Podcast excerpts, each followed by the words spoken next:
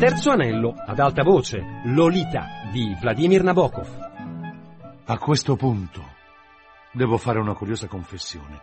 Voi riderete, ma è la pura verità. Non so come sia, ma non sono mai riuscito a scoprire quale fosse la nostra situazione da un punto di vista legale. E non lo so nemmeno oggi. Domanda.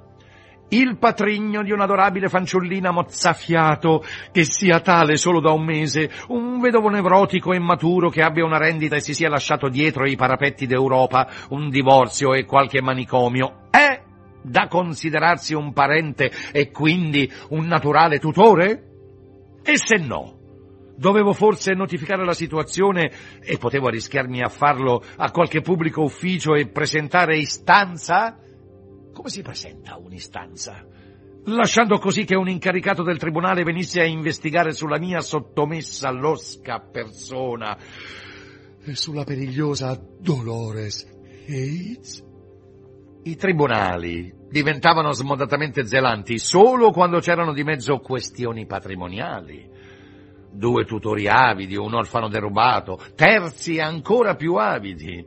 Ma nel nostro caso era tutto perfettamente a posto. Era stato fatto un inventario e i modesti beni di Charlotte aspettavano intatti la maggiore età di Dolores H. Far domanda sembrava davvero sconsigliabile. E se me ne fossi stato troppo tranquillo, non si sarebbe magari intromessa chissà quale associazione di ficcanaso? Come il lettore avrà capito, io non sono un uomo pratico, ma né l'ignoranza né l'accidia avrebbero dovuto impedirmi di cercare altrove un parere professionale.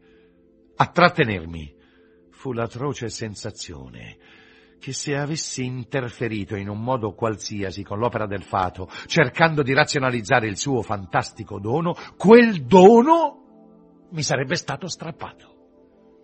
Ora, ritengo che sia stato un grave errore tornare all'est e mandare Lo in quella scuola privata di Bursley, invece di svignarcela finché era possibile oltre il confine messicano e starcene quatti quatti per un paio d'anni immersi in una subtropicale beatitudine finché non avessi potuto sposare senza rischi la mia piccola creola.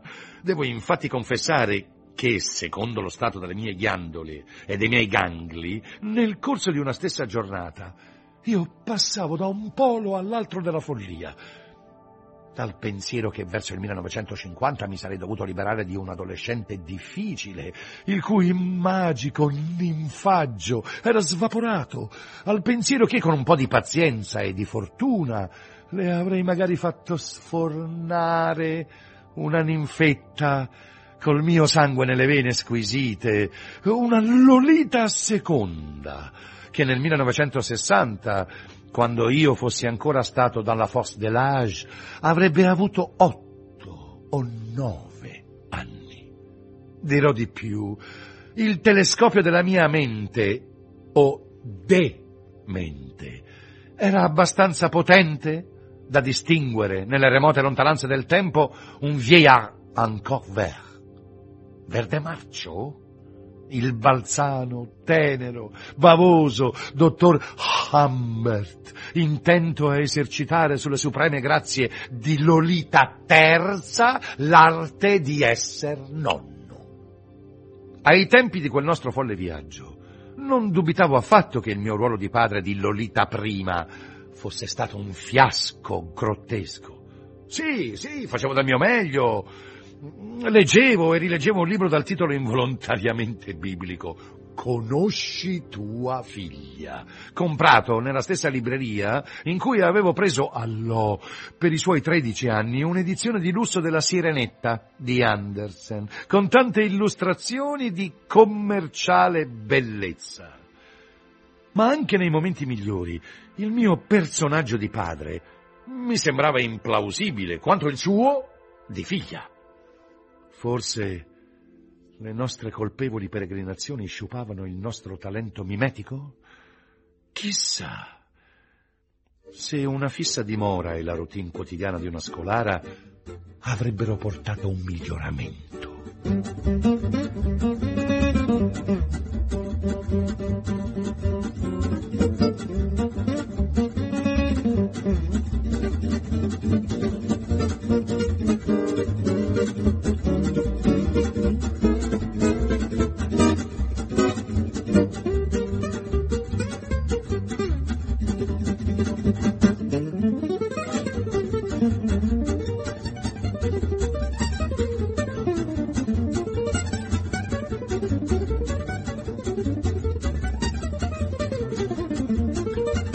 Thank you.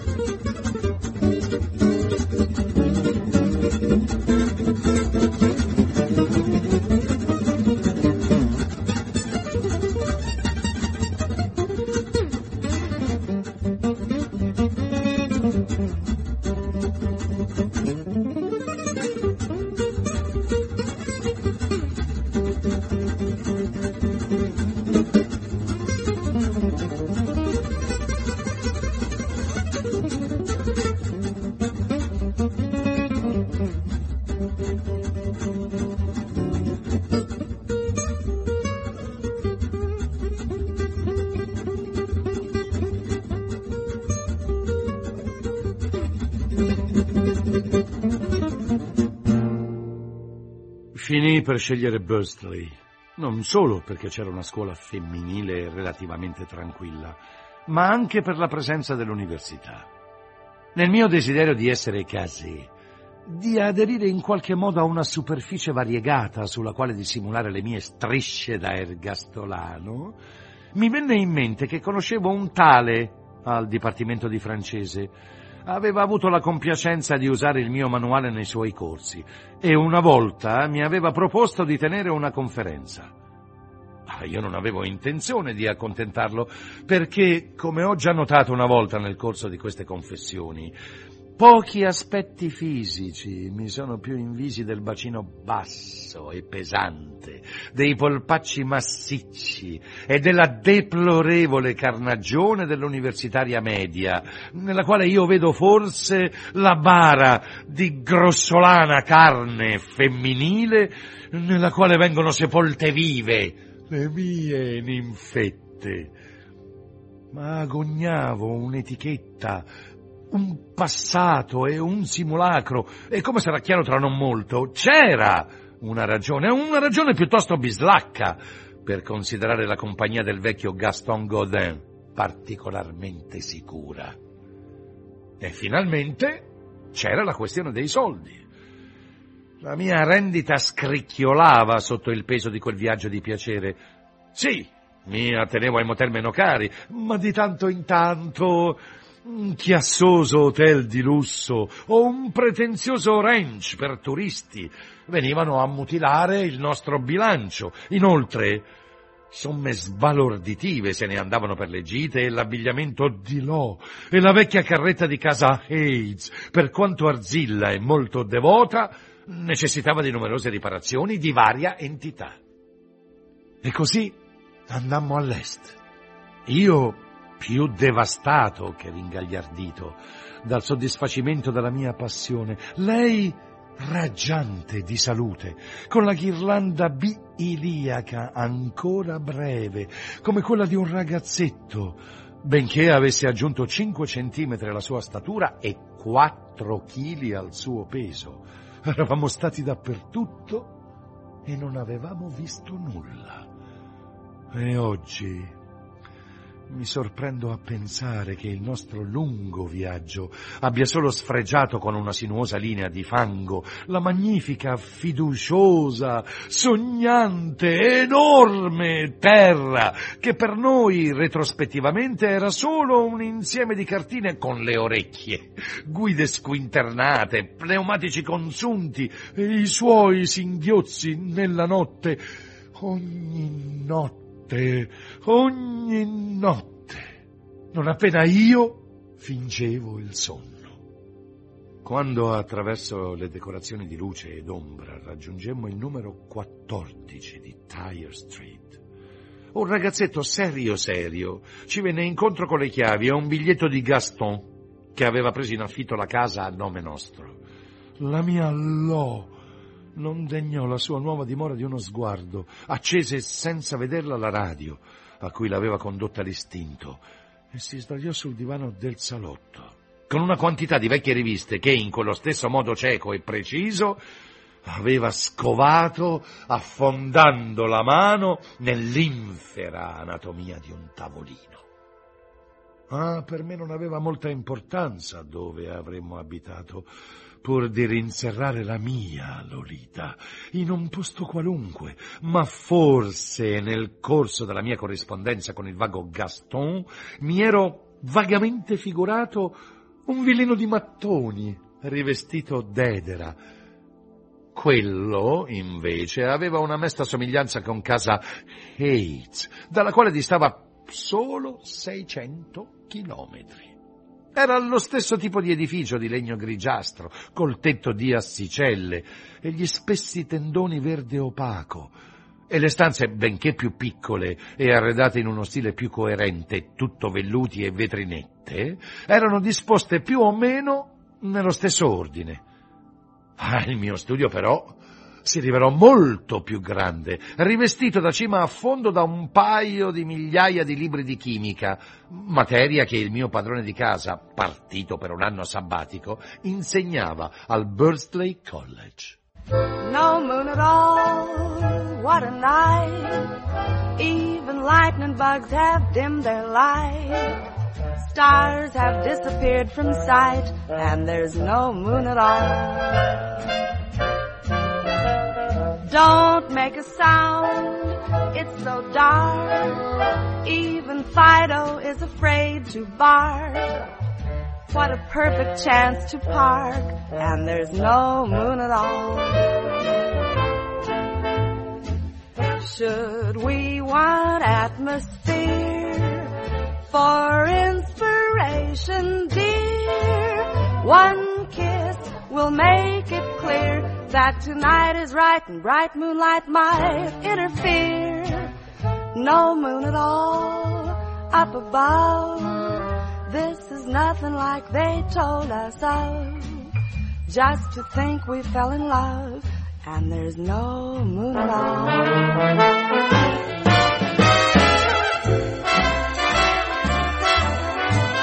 that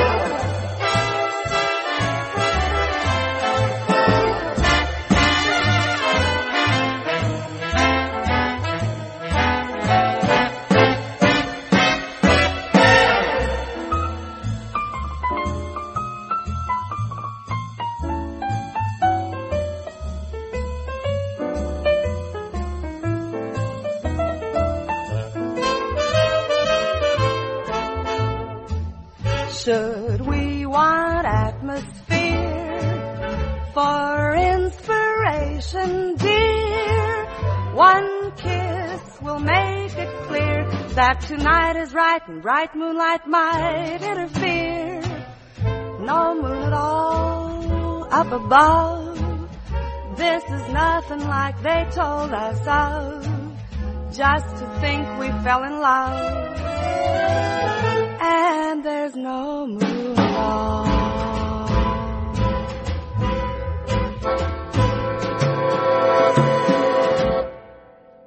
Durante il mio primo colloquio con la direttrice, la signorina Pratt, lei approvò i begli occhi azzurri, azzurri, Lolita, della mia bambina e la mia amicizia con quel genio francese, un genio, Gaston. E poi, dopo aver affidato Dolly a una certa signorina Cormoran, aggrottò la fronte in una sorta di requiem e disse a noi non interessa tanto, Mr. Humbird, che le nostre studentesse diventino dei topi di biblioteca o che sappiano elencare tutte le capitali d'Europa, e chi le sa del resto, o che imparino a memoria le date di tante battaglie dimenticate. Quello che ci interessa è che si adattino alla vita di gruppo. Ecco perché ci concentriamo sulle tre D, dramma, danza, discussione e sugli appuntamenti coi giovanotti. Dorothy Humbert è già coinvolta in un sistema di vita sociale che consiste, ci piaccia o no, di chioschi, di hot dog, Coca-Cola, cinema, balli folcloristici, picnic notturni sulla spiaggia e perfino seratine per la messa in piega. Naturalmente qui alla Bursley School disapproviamo alcune di queste attività e ne incanaliamo altre in direzioni più costruttive. Noi, dottor Hamburg, pensiamo in termini organici e organizzativi. Abbiamo eliminato quella massa di argomenti incongrui che venivano tradizionalmente offerti alle ragazze e non lasciavano spazio nei tempi passati alle conoscenze, alle tecniche e agli indirizzi di cui avranno bisogno nel gestire le proprie vite e, potrebbe aggiungere il cinico, le vite dei mariti. Mr. Anderson, mettiamola così. La posizione di una stella è importante, ma per una massaia in boccio il posto più pratico che in cucina deve occupare il frigorifero può essere ancora più importante. Che cosa mai può importare a Dorothy Hammerson della Grecia e dell'Oriente, coi loro harem e le loro schiave adolescenti? Quel programma mi inorridiva ma parlai con due signore intelligenti che avevano avuto a che fare con la scuola, le quali asserirono che le ragazze facevano una quantità di solide letture e che la politica della comunicazione era solo uno specchietto per le allodole con cui si voleva dare un tocco di remunerativa modernità alla Bursley School, che era e restava vecchia come il cucco. Un'altra delle ragioni che mi attrassero verso quella particolare scuola farà forse sorridere qualcuno dei miei lettori, ma per me era molto importante perché io sono fatto così. Esattamente di fronte a casa nostra c'era, notai, uno spiazzo coperto di erbacce, qualche cespuglio variopinto, una montagna di mattoni, varie assi sparpagliate qua e là, e la spuma di malandati fiori d'autunno, malva e cromo sul ciglio della strada. Da quel varco si godeva una luccicante porzione di School Road, parallela alla nostra Tire Street, e subito oltre il campo giochi della scuola. Ecco, a parte il sollievo psicologico che avrei tratto da quella sistemazione, tenendo la giornata di Dolly adiacente alla mia, pregustai immediatamente il piacere che avrei provato nello scorgere dalla mia camera studio, grazie a un potente binocolo, la percentuale statisticamente inevitabile di ninfette tra le altre fanciulle che giocavano intorno a Dolly nell'intervallo. Ma purtroppo, proprio il primo giorno di scuola, Arrivarono dei muratori che costruirono un recinto a un certo punto dello spiazzo e in men che non si dica, un'impalcatura marroncina crebbe maligna oltre il recinto, bloccando completamente la mia magica visuale e quegli scriteriati, appena ebbero eretto una quantità di materiale sufficiente a guastare tutto, sospesero i lavori e non ricomparvero mai più.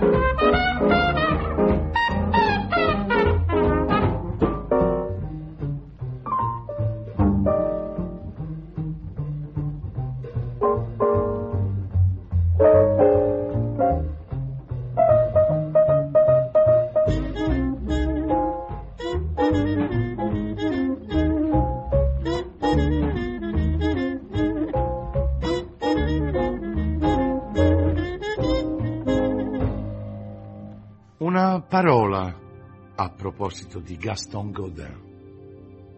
La principale ragione per cui gustavo, o almeno tolleravo con sollievo, la sua compagnia era il fluido di assoluta sicurezza che la sua ampia persona effondeva sul mio segreto. Ah, non che lui lo conoscesse. Non avevo alcuna particolare ragione di confidarmi con lui e lui era troppo egocentrico e astratto per notare o sospettare qualcosa che potesse condurre a una domanda diretta da parte sua e a una risposta franca da parte mia.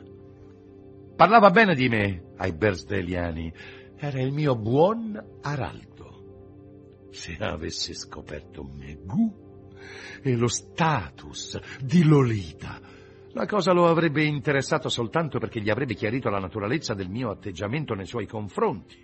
Ah, un atteggiamento del tutto privo di cortese imbarazzo, come di allusioni salaci.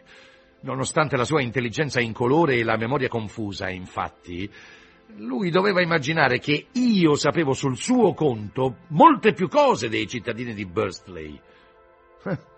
Era uno scapolo malinconico e flaccido, col viso terreo e molliccio, andava gradualmente assottigliandosi verso l'alto, fino alle spalle strette e leggermente asimmetriche, e alla conica testa a pera con lucidi capelli neri da una parte e qualche ciuffetto di riporto dall'altra. Ma la metà inferiore del suo corpo era enorme e lui deambulava con uno strano passo felpato da elefante, grazie a un paio di gambe di fenomenale robustezza. Era sempre vestito di nero, cravatta compresa. Faceva il bagno di rado. Ma il suo inglese era una burla. E tuttavia tutti lo consideravano sommamente adorabile, adorabilmente eccentrico. Ah, i vicini lo vezzeggiavano. Sapeva il nome di tutti i maschietti del vicinato. Abitava a pochi isolati da me. E alcuni di loro gli spazzavano il marciapiede o bruciavano le foglie in giardino. O magari andavano a prendergli la legna in legnaia e facevano perfino piccoli lavori domestici. E Gaston offriva loro fantasiosi cioccolatini con dentro liquore vero, nell'intimità del seminterrato arredato all'orientale, con divertenti pugnali e pistole disposti sui muri ammuffiti e adorni di tappeti in mezzo alle tubature camuffate. Ma per ragioni evidenti preferivo casa mia per le nostre partite a scacchi B o tri settimanali. A volte, da dove sedevamo nel mio studio freddo, Sentivo i piedi scalzi di Lo che si esercitavano la danza nel salotto al pian terreno, ma i sensi esterni di Gaston erano confortevolmente obnubilati ed egli restava inconsapevole di quei nudi ritmi e uno e due e uno e due il peso si trasferisce sulla gamba destra, diritta, gamba in su e di lato, e uno e due, e solo quando l'O si metteva a saltare, allargando le gambe all'altezza del salto, flettendo una gamba e tendendo l'altra e volando e atterrando sulle dita dei piedi, soltanto allora il mio pallido, pomposo, truce avversario si sfregava la testa o la guancia come se prendesse quei tonfi remoti per le spaventevoli stoccate della mia formidabile regina. Mi rincresce indugiare così a lungo su quel poveretto. Purtroppo, un anno dopo, durante un viaggio in Europa dal quale non tornò, restò implicato in una l'histoire a Napoli, pensa un po'. Difficilmente l'avrei menzionato se la sua esistenza a Bursley non avesse esercitato sul mio caso un influsso così bizzarro. Ho bisogno di lui per la mia difesa. Guardatelo! Quel pingue, vecchio, invertito, depresso e repellente, un uomo privo di qualsiasi talento, insegnante mediocre, studioso scadente, che teneva in sommo dispregio l'American Way of Life e ignorava trionfalmente la lingua inglese. Guardatelo! Nel pretenzioso New England, coccolato dai vecchi e carezzato dai giovani. Oh! Guardate come si gode la vita e li mena per il naso. E guardate me! Thank